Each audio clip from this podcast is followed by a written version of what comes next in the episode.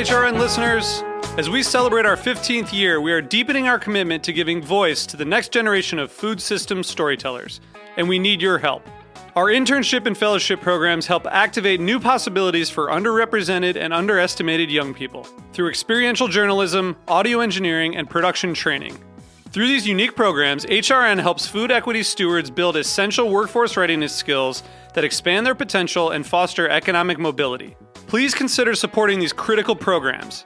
And with a minimum donation, you can be entered to win a dinner for two at an amazing restaurant in one of eight cities and tickets to a concert at a great venue in one of those cities. We have incredible partners across the country who have donated, as they also share our passion for helping to educate the next generation of food systems storytellers. Check out heritageradionetwork.org slash 15 to donate and enter to win today. That's heritageradionetwork.org slash 15 to donate and enter to win today. And make sure you donate before March 31st. Thank you.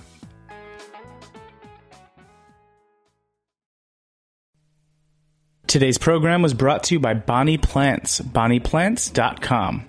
I'm Erica Wides, host of Let's Get Real, the cooking show about finding, preparing, and eating food. You're listening to Heritage Radio Network, broadcasting live from Bushwick, Brooklyn. If you like this program, visit heritageradionetwork.org for thousands more.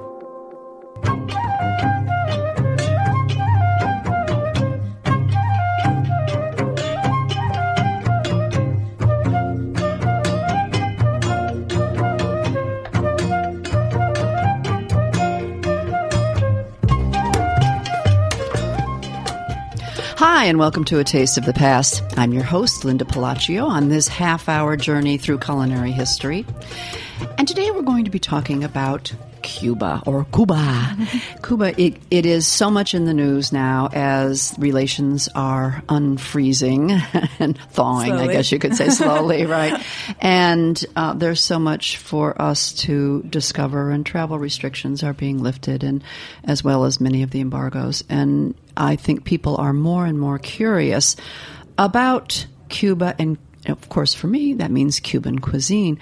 When we think of Cuba and Cuban cuisine, I know people usually think of fried plantains, black bean soup, uh, yes, a Cuban sandwich, of course, and um, and basically anything you've read in the news or seen pictures of, which is unfortunately, you know, people kind of sitting in the street strumming guitars, enjoying life, but um, not not eating perhaps as plentiful as as they once did. And so much of the Cuban cuisine is being reproduced from memory by people who left their home.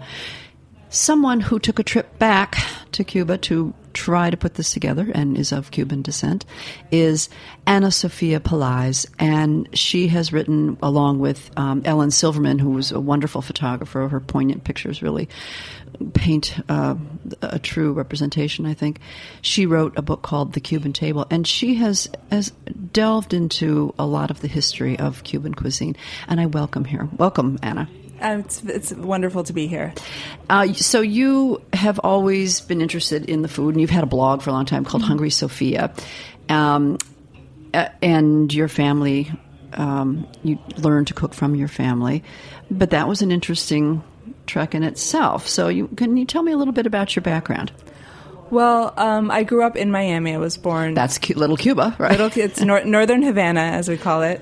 Um, I grew up in a Cuban family. Um, and that was something that we always did together. My grandparents came um, to the United States in the early '60s, and they, they were very busy in Cuba. They had they both had careers, and they learned to cook, you know, as as recent exiles in the United States. So they had servants cooking from the, for them at home. They had Cuba, they right? had help at home. They had a large family that would gather together for these you know very elaborate lunches. So they were they they, they weren't part of the process of, of cooking at home until they got here, and then they were struggling a little bit um, as as you know it's very difficult when you first arrive to a new country and you're learning a new language, everything that that entire process. So they learned to cook. A neighbor saw that they were they were flailing a little bit, and she mm-hmm. decided to teach them, you know, lend them a hand, and she taught them to cook Cuban food is what they what they what they were taught, and so they it was a it was something that they came to late in life, and it was something that they they fell in love with, and I think I was the beneficiary of that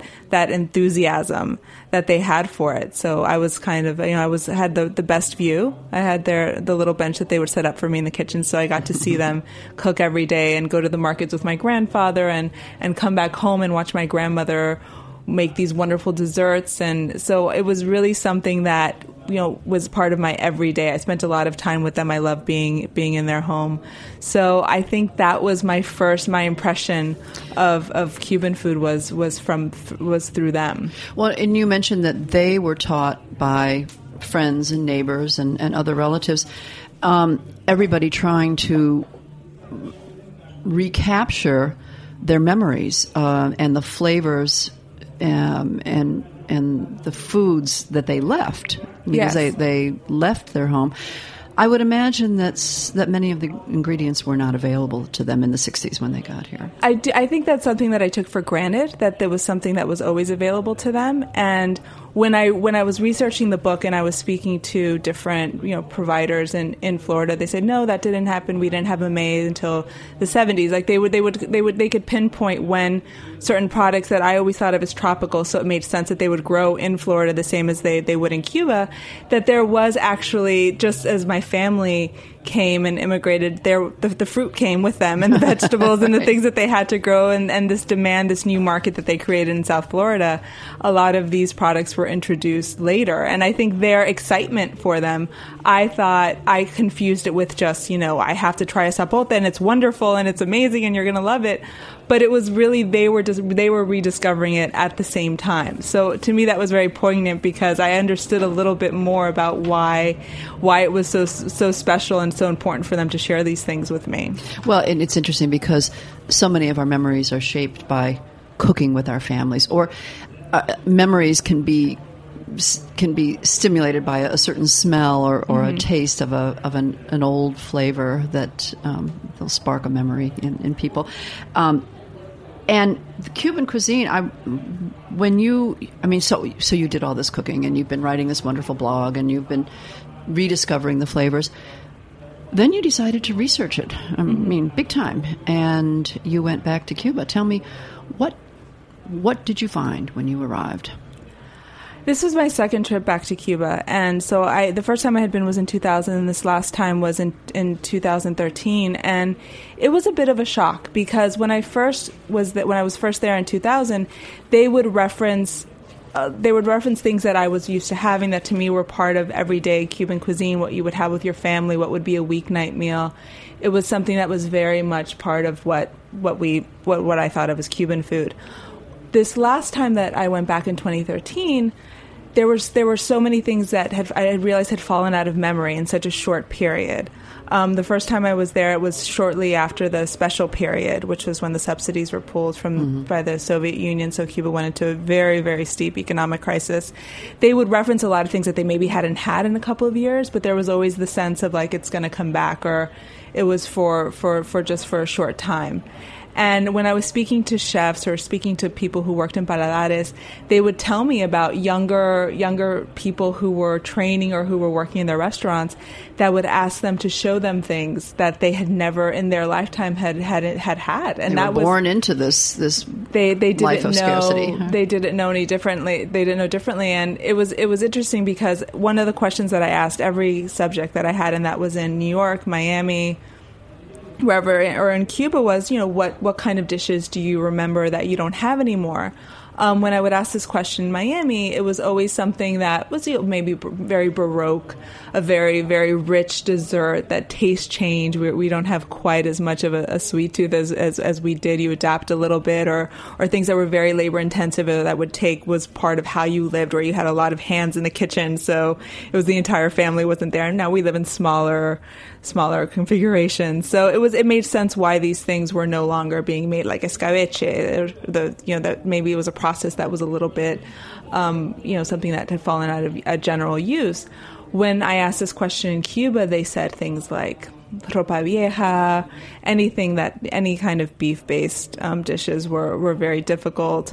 No beef. no, not- there's no yeah. beef. Right. So it was, you know, frituras de bacalao, which are just, for us, are just very kind of general street food that you would have in any cafeteria, any restaurant in Miami. You could just have it on the go. And any anything with fish was very, was very hard for them to find. So these things that were just every day, I realized that those were the things that were difficult to, for them to have and they just they fell out not just of not just of you know being able to have them but just being them having them be part of your your your diet and what you think of as this this cultural output that you have this shared cuisine that you all that you all what you all know of as Cuban food Uh, so for the past 50 years, basically, their cuisine was one of survival. It was one of survival. It was one of of improvisation and a lot of substitutions and you know, Adaptation. Um, and I think one of the things that I found was that they were people that were holding on and people who did remember, like I did, cooking with their, their grandparents and the things that they could make. So they were as invested as I was in, you know, saying, I, you know, I know this recipe, I'm not able to make it, but I remembered and this is something that my family did. So they would, they would hold on to it in the same way for different reasons. For me, it was, you know, trying to hold on to what I knew of from my family when in a, in a multicultural environment and when you leave your house it's a very different you know your your what you live in your home is not reflected in the in the in the outside world. So you hold on to what you what you love and what you grew up with. For them it was wanting to just feeling like there's going to be a moment where you're going to be able to to try these things or or, or, or make these things or recover Yeah, someone will find that ingredient at some point, some somewhere along either the black market or someone from a farm, right? Yeah, it was it was actually something that I always had to remember to ask because people would give me these recipes and then they would get to the end and I say, okay, that's that's all. That's that's you've given me everything. They said, yeah. And they say, oh, but if you find cinnamon and clove, and if you can uh-huh. get fresh milk, use fresh milk. So Yeah. I always had to remember to give for them to give me their wish list uh-huh. because so they they'd gotten they they've gotten very used to just kind of you know doing without, and you could mm-hmm. you can taste the, some of those some of the in the recipes something that is like requires a lot of ingredients like an arroz con pollo. Which is almost like you know a paella, which it's a slow Chicken and simmer. rice, right. Chicken and rice, a lot of different spices. You can kind of see what you know what they kind of leave out. Well, i um, in your book, you um, you did mention that you would arrive at someone's house armed with a lot of ingredients that you didn't really want to stretch their resources when you would go to, to cook with them. So you would actually you were very sensitive to this, and Well, I was I was very aware of it in my own family. When whenever we would visit, when we were able to visit our family, we didn't want to strain their resources. And even a family, the families who have support, especially from from the outside, family who left and sends regular um, supplies and money and whatever you know whatever they have to to share, they can do well. And to a certain extent, you know they, they can they can have you know sufficient they can get enough of what they need. But it's you can't take anything for granted. Mm-hmm. They never have extra. Even you see somebody who has you know is a professor or someone who's a doctor someone who you would think of as being able to be comfortable they there's nothing you know they don't take anything for granted. There's nothing that they can kind of say like oh yeah well there's there's plenty. And it's it was to me it was it was hard to see just because I know how generous Cubans are. And they were very generous and they were very generous with their time and what they knew and anything that they had to offer they were going to give it to me. And that it was it was very much the same in Miami. Whatever you asked for they were going to want to give it to you. They were going to try and give it to you it's just very limited and I didn't want to put them in that position. So if I could find a way of of bringing something or you know just having that conversation or just making it so that I was going to go to the market so it was easier for them or what can or, I get for you? what can I get? What can I bring? And Right. or going to a paladar was actually an ideal situation because the paladares are the private restaurants that are, in theory, run from someone's home and where a family was was allowed to have a license to operate a small restaurant with with a lot of limitations, but they were able to do this. That was kind of like the perfect thing because you you were you were set up. They were you could be a paying customer. You can have a conversation. It was a home cook, so it was it was the perfect kind of blend. It was a those were the best Yeah, subjects right. Still, they had to buy, but um, they had to buy retail. They were not allowed. These home restaurants were not allowed to buy from the wholesale food market. Well, that was one of the restrictions that, that I heard from, from everyone who I spoke to. Um, they said, "Well, you know, we don't have we don't have a wholesale market yet. So, if I, you know, buy, you know, that costs me X amount a pound, it costs the same person that's going to the grocery store. So I have to charge more for that. So for a Cuban who's on such a limited I mean, it's we say limited budget. This is beyond right, um, right. a limit. This is you know, just really trying to stretch every every resource they have. It's it's not you're not gonna you're not gonna go to a restaurant. I always say it's like imagine like every restaurant is might as well be per se. You're not. It's not something that you can do. It's something right. that you know you might do on a special occasion, but it's not going to be part of your everyday um, experience. It's not something recreational that you're going to do. So, in, in a lot of the restaurants that I went to, they were strictly for the tourist market. And I think a lot of the things that they produced were always keeping in mind of trying to sell, trying to know that anything that they, any ingredients that they invested in was going to have a return for them. Um, so what I what I always did with any any Paladar chef was say, okay, beyond what they were cooking for for what they were doing in the restaurant or what was on the menu. I'd ask them, what did you remember cooking? What did your family teach you? What do you love of Cuban food? Trying to take it back to what their personal experience was because it wasn't always reflected in their menu. Some people could do it, some people couldn't. Mm-hmm. Mm-hmm. So depending on what kind of background they had. Depending well. on what right. kind of background. Right. Well, speaking of background, I want to take like three giant steps back, okay. back um, and that is first of all to identify. Well, we have to identify. Um, Cuban cuisine, which that's like identifying. It's like nailing Jello to a wall. so yeah. identifying Cuba, and you know, well, there were the native. Um, uh, population that were there, the Taino, the the Arawaks, and the, the, Indians. But then there was such an influx of of um, cultures. The Spanish, obviously, mm-hmm. the Portuguese, the, the um, Caribbean influences. Afri- I mean, Africa is a big influence, and that all forms Cuba. And then there was some Chinese influence, maybe Chinese, some French. There was French. There was there was you know there was a port. So it's so it yeah, important. it's quite you know quite an amalgamation of uh, or amalgam of of cultures and flavors and cuisines. Um, but as you have pointed out in in past writings too much of the Cuban cuisine is made up of some of these pre-Columbian ancient um, ingredients, the tubers. In fact, that tubers that still are difficult to find, even in you know New York, where you think you can find everything, mm-hmm. right? Um, so, talk about some of these original ingredients that sort of separate. We all, we tend to lump, um, I think, Cuban cuisine in with all the the Latino cuisines mm-hmm. that that you know we think okay rice and beans plantains you know all, all these you know these things Tell me for you what you've discovered really separates and makes the Cuban cuisine unique. What what are the f- uh, flavors um, stand out as being unique to Cuba? What I love about Cuba, what I love of Cuban food, um, it's and it does set it apart a little bit from other what we think of as as other of Latin food or say specifically like Mexican food or Central American, is that there's it's a there's it's a, it's very simple. There's it's very much focused on the ingredients. I think maybe it's because you don't want to sit there, you know, over stove trying a lot mm. of different things in that kind of like heat and humidity. It can be very oppressive. So it was very much about just having these tubers, these vegetables, these fruits, these spices that we would put together very quickly, and then you walk away from it, and then you let it simmer for let a long stew, time. Right. so it's very much about uh, it's about the technique. It's about kind of keeping an eye on things and watching for things to happen. If that's a simple plate of black beans, to me, what sets us apart is the black beans, it's very much about the texture. It's just watching it. It's it starts with a very simple base of the sofrito, which you know I think it's it's very similar to the Cajun Trinity, mm-hmm. um, except for us, it's the bell pepper, the onion, and the garlic. And they would always, a lot of cooks would give me that as like, well, you do your seasonings. Like they wouldn't even specify that as like a separate, in, separate ingredient. They would like if you don't know that, you don't. Yeah, you just say like a sofrito. like that was kind of like its own, its own thing, like salt and pepper.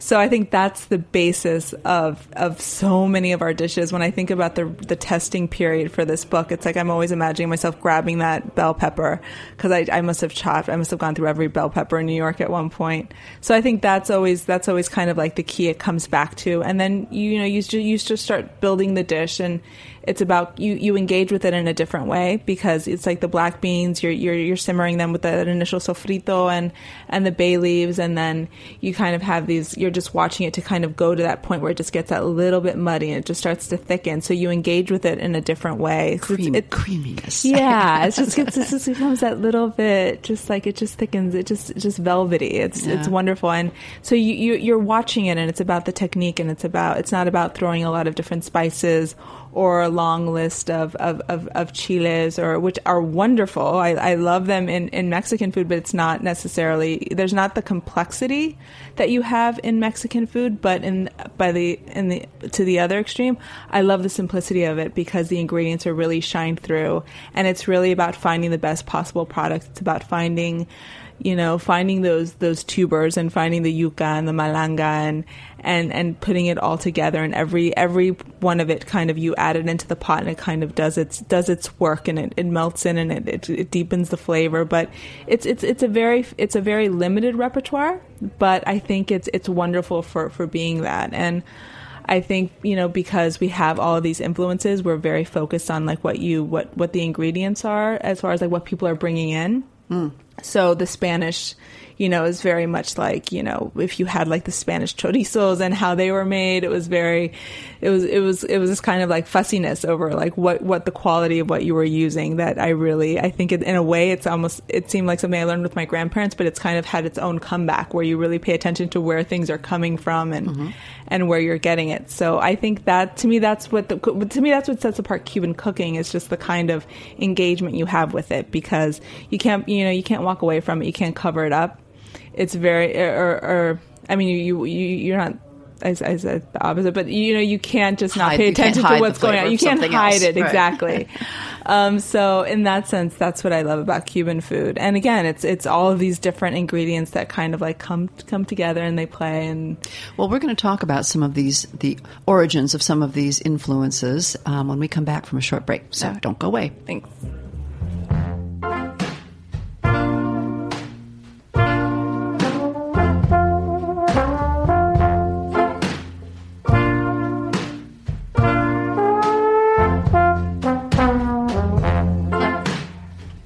Listening to Cryin' Blues by the California Honeydrops. This is a taste of the past on heritageradionetwork.org.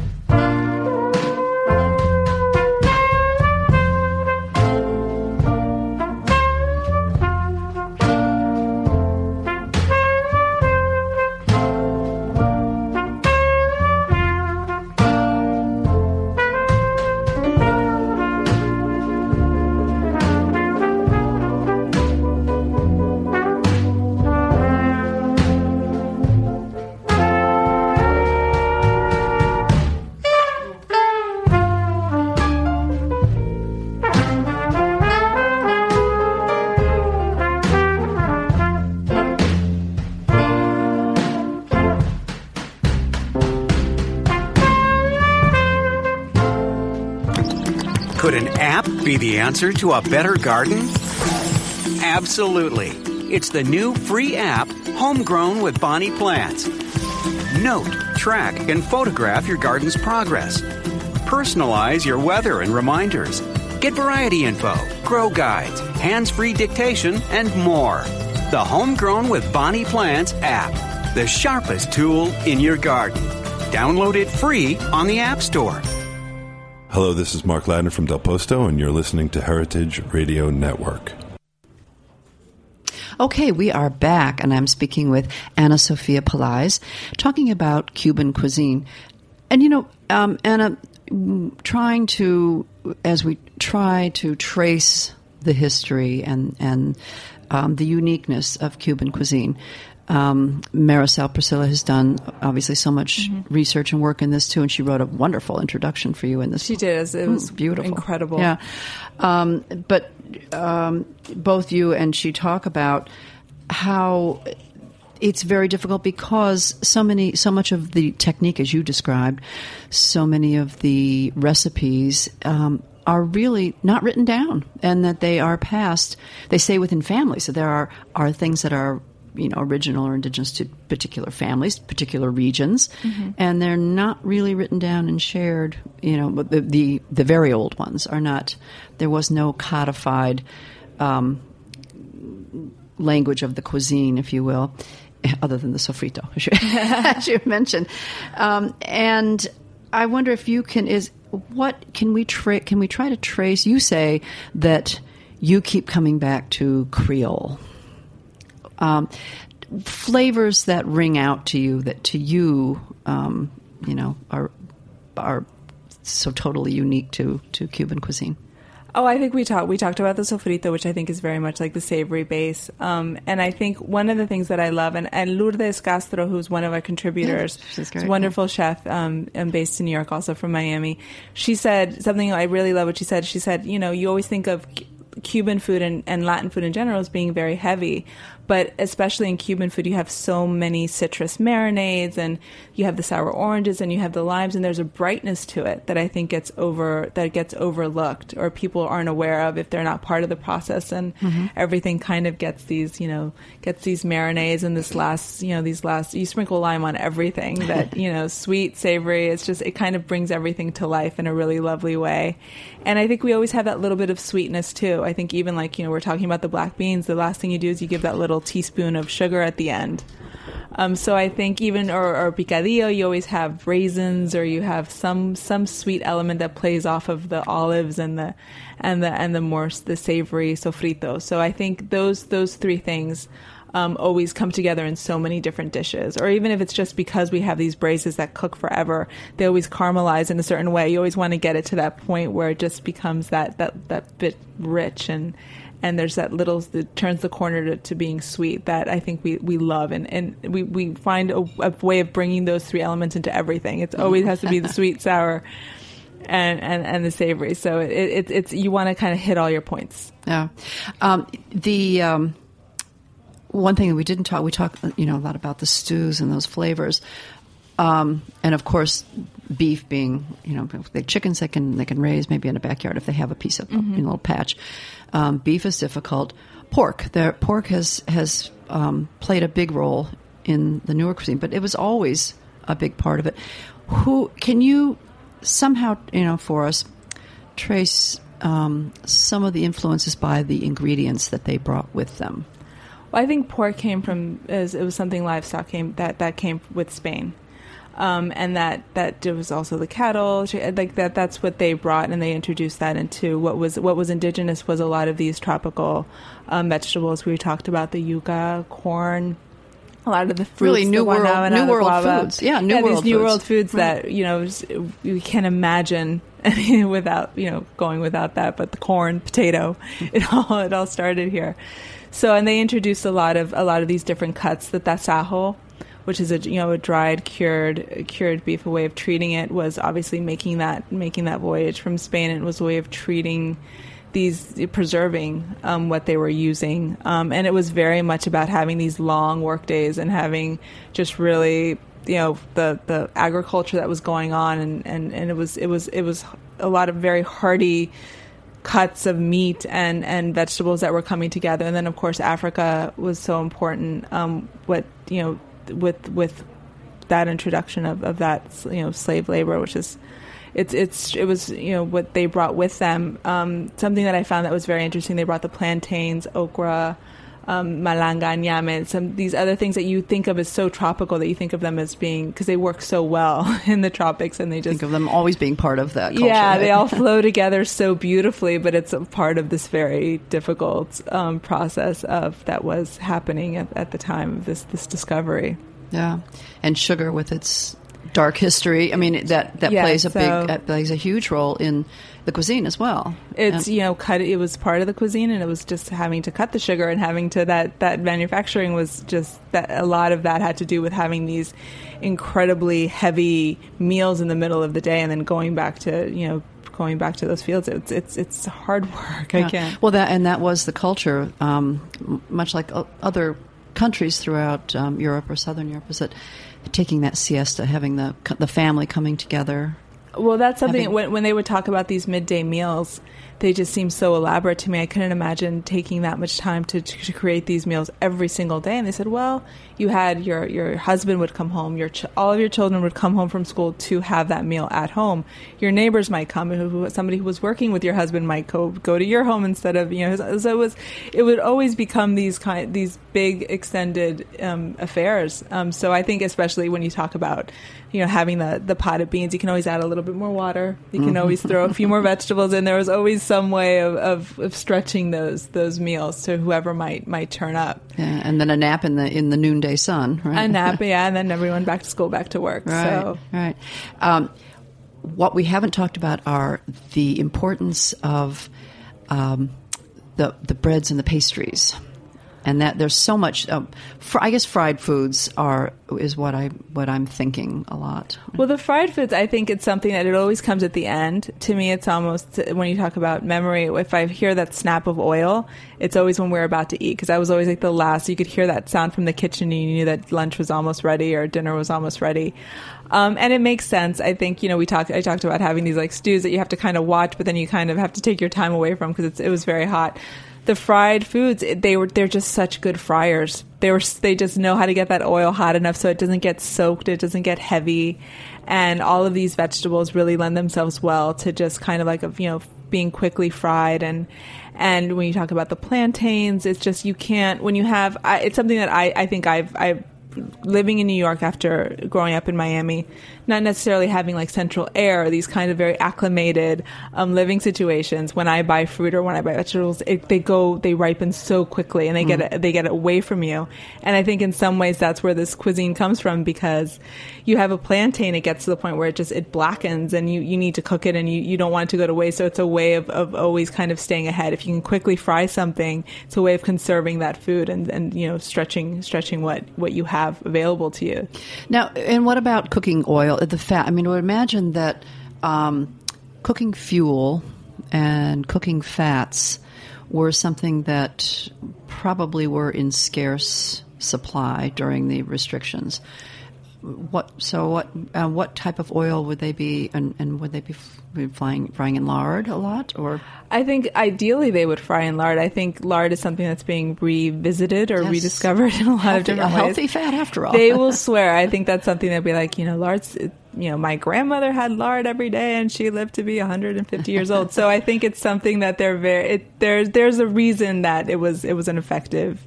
It was something that they could, they could use. So I, I think that's something you're probably going to see more in the country. I think in in the city, what I saw mostly was like pretty, you know, a lot of blended oils, a lot of degraded oils, reusing kind of very bland cooking oils. Mm-hmm. Olive oil was a, at a premium, but that is something that you know because of the Spanish influence, I think we always you always want to have some. Olive oil is, a, is an important part of what we do for some of like the lighter frying or the mm-hmm. sautéing or so finishing or something? Finishing. salads. So I think that was something that they they've hold on to. So it's it's it wasn't great. Like a lot, you can definitely tell a lot of the quality. Sometimes what you had in the city was was inferior just from what the the, the ingredients were. What was being used a lot of they used a lot of soy sauce, a lot of soy in everything. So when you got to the country, even though the situation in the country is even more difficult as far as having the variety of, of ingredients that you might have in the city. The quality was sometimes a little bit better because they had a direct contact with what they were growing or what they were raising. Hmm.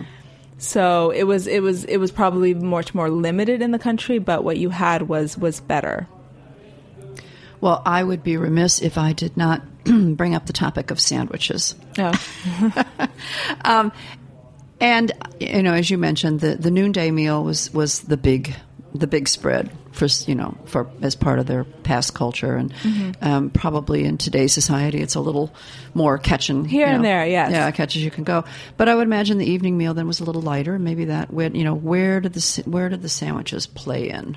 The sandwiches, when they talk about having them in Cuba, were something that was very, was very casual. It was something if you went out, if you were out dancing, you would have a sandwich on your way home, and it's still something that we do. Like a wedding, you have you you know you'll, you'll be at a wedding and you're eating and you're drinking and and you you still finish it with a sandwich or any kind of sporting event, any kind of you go to a show, you go to the theater, you go to a concert, you you end it with a sandwich. So it's still very much part of that nightlife of just just kind of like that last place you hit before before you go home.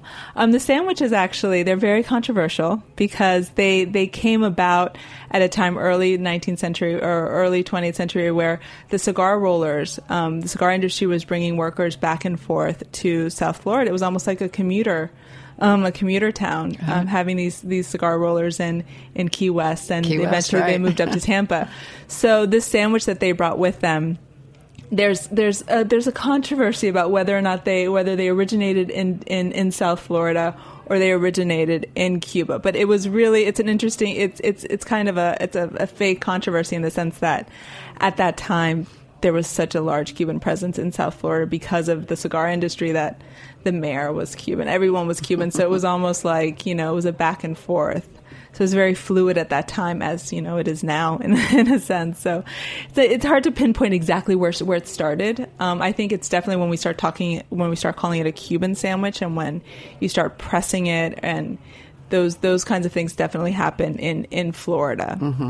Um, but the sandwich, the ham and cheese sandwich, that was that was very Cuban. That was a, that was something that we've we've always done well, and we've always lo- uh, absolutely loved it and obsessed over it, and loved making them and talking about them and arguing about who makes it better. So. Well, and then who's the purist? I mean, do you use fresh ham that's been slow braised, or do you use cured ham and cheese? I mean, there the varieties abound. it's know? so hard to it's so easy to do and it's so hard to do well and i think there's a lot of corners so i think a lot of people kind of like bristle if like they feel like somebody's you know cheating a little bit. And i think definitely when you talk about the you know the the, the history of it if you have salami in it if you have genoa salami that was something that because a lot of the workers weren't just cuban there was some, there was a, a large italian um, there's a lot of Italian immigration, so their their Tampa Guano has has salami in it, but it's not necessarily inauthentic. It was just it was part of this this this process. This is just what you ate when you were. This is something that was popular with with this with this group. Well, one thing you'll get to know about me is that I, I try to strike the word authentic from any talk of cuisine because it, it's it's a it's it's a pretty gray area. You know, Yeah, it's just, it's- it can't be defined. If it's good, it's good. well, and and to finish up that discussion in talking about the sandwich, perhaps starting in in Florida. Um, before the show, you and I were speaking about um, Cuban American cuisine because we know that so many uh, different immigrants would arrive on the shores of America and find all this you know abundance of food at their at their um, ready, and they would adapt their own recipes to include an abundance of meat mm-hmm. or you know cheeses and, and sauces and varieties. We know from Italy there's a an, a recognized now Italo-American cuisine, its own cuisine, which is so different from what one would find in, in Italy. And in fact, some of the dishes have transferred back. Do you find this with Cuban cuisine as well? Is there a Cuban American cuisine, things that have sort of morphed into their own dish? I think there is. I think the there's two two big emphases. Like you said, the portions. You know, we always joke that in, in Cuban restaurants, there- a lot of times they would have a placemat with a map of Cuba on it. And then you have like you would get like a, a breaded steak that was the size of Cuba. Like it was always like the portions were always you were, you were always eating an island basically, no, regardless of what you ordered. Um, I think the really interesting thing that it's something that I love about going to Miami is that so much of the influence has been shaped by having other Latin American nationalities that that they live alongside each other in Miami. So in that sense, and it's something that when I went to Cuba because they don't have as they don't have free access to the internet. They don't have access to they, they can't travel as easily. Cuban food has been very become very static um, and it's been very much about holding on. In Miami because the Cuban food is it's it's easier to kind it's it's easier to, to to make and to produce and and to you can make a lot of different choices. And you have all of these other influences you can kind of see it evolving a little bit. Um, they, you know, we don't usually add heat, but obviously living in the United States, you're much more familiar with Mexican food or different. So you can add a little bit of spice. You can add different different flavors to it. Or Peruvian is very popular in Miami, so I think some of the ceviches or maybe some of like the fishes, the things that we would marinate in citrus that would cook them a little bit. You can kind of see the connection to ceviche, and people can have a little bit of fun with that. So I think in that sense, I don't see it as as becoming a so much as I see it evolving with other influences and it having the opportunity to kind of to play with different things and not have it be this very static thing. Because that's that's to me that was what Cuban food always was. It was always an island. It was always a lot of these countries coming in and out, like we talked about the French and the Chinese and the Spanish and the African and the, and and and the Caribbean. So to me, that was always part of the process, and I don't feel that there's any point where that should stop. Mm-hmm. There's no reason why we should call it. At, okay, 1959, nobody move. So I think it, in that sense, I really love, and I'm seeing a lot of chefs in Miami now, young chefs that are coming up, that they very much have gone back to a very traditional Cuban food that they had in the home, which was in some ways more complex than what you would have at more casual eateries and they're they're having fun with it. And they're very true to what that repertoire is. You're going to get your you're going to get your beans you're going to get your your braised meats you're going to have the same flavor profile. But then they they play with it and they have they travel and they can kind of try different things. And they have different people that they're working with. And you have Colombians and Mexicans and Brazilians and Peruvians and everybody's living alongside each other. So they can they can see what what works and what doesn't work. Uh, and rice, of course, we did talk. I mean, the African influence in the in the rice, and rice becoming just part of that of the cuisine. It's well, I, I love I love going to Chinatown because I always when I see those like just enormous bags of rice and walls mm. full of rice cookers, I feel like I'm home. it's just very, I think they're the only ones who who love it the way we do. So I I think rice is always to me it's always the anchor and those are actually my favorite dishes. I think a lot of people there's something kind of very you know, there's a one-upmanship to the pork dishes, and definitely the roast pork that we make. And every year at Christmas, it's always trying to get that better, and all the men's kind of standing around and arguing about how they marinated and how they picked the pig and all of this stuff. But to me, I love the rice dishes. I think there's a delicacy to them that I really love, and I love making them, and I love that way everything cooks together, and they're very much about family and everybody you know, just having this one pot, one dish meal that everybody enjoys, and that those the rice dishes to me are there's those are the ones that I, I'm the most nostalgic for that I love making. That if I have anybody coming to my home that I want to show, have them a, a real Cuban, what I think of as a true Cuban meal. It's usually one of those arroz con pollo or arroz con calamares or one of one of those dishes. I, I love making those. Well, it's it certainly has whetted my appetite. Good, and you can find a lot of these wonderful recipes in Ana's book, The Cuban Table: A Celebration of Food, Flavors, and History. Ana, thank you so much for sharing all your information with me today. It's thank been, you for having me. This, I feel that we could just keep talking about all these different cuisines and cultures because there's so could, many. So, so many of them. You're going right. to have to cut me off. Right. Uh, Ana, Ana Sofia Pelaez, thank you. And thank you for listening to A Taste of the Past. I'm your thank host, you. Linda Pelaccio.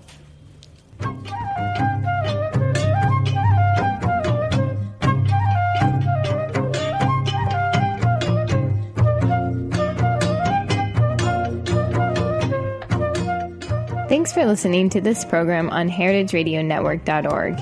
You can find all of our archived programs on our website or as podcasts in the iTunes Store by searching Heritage Radio Network. You can like us on Facebook and follow us on Twitter at heritage underscore radio. You can email us questions anytime at info at heritageradionetwork.org. Heritage Radio Network is a 501c3 nonprofit. To donate and become a member, visit our website today. Thanks for listening.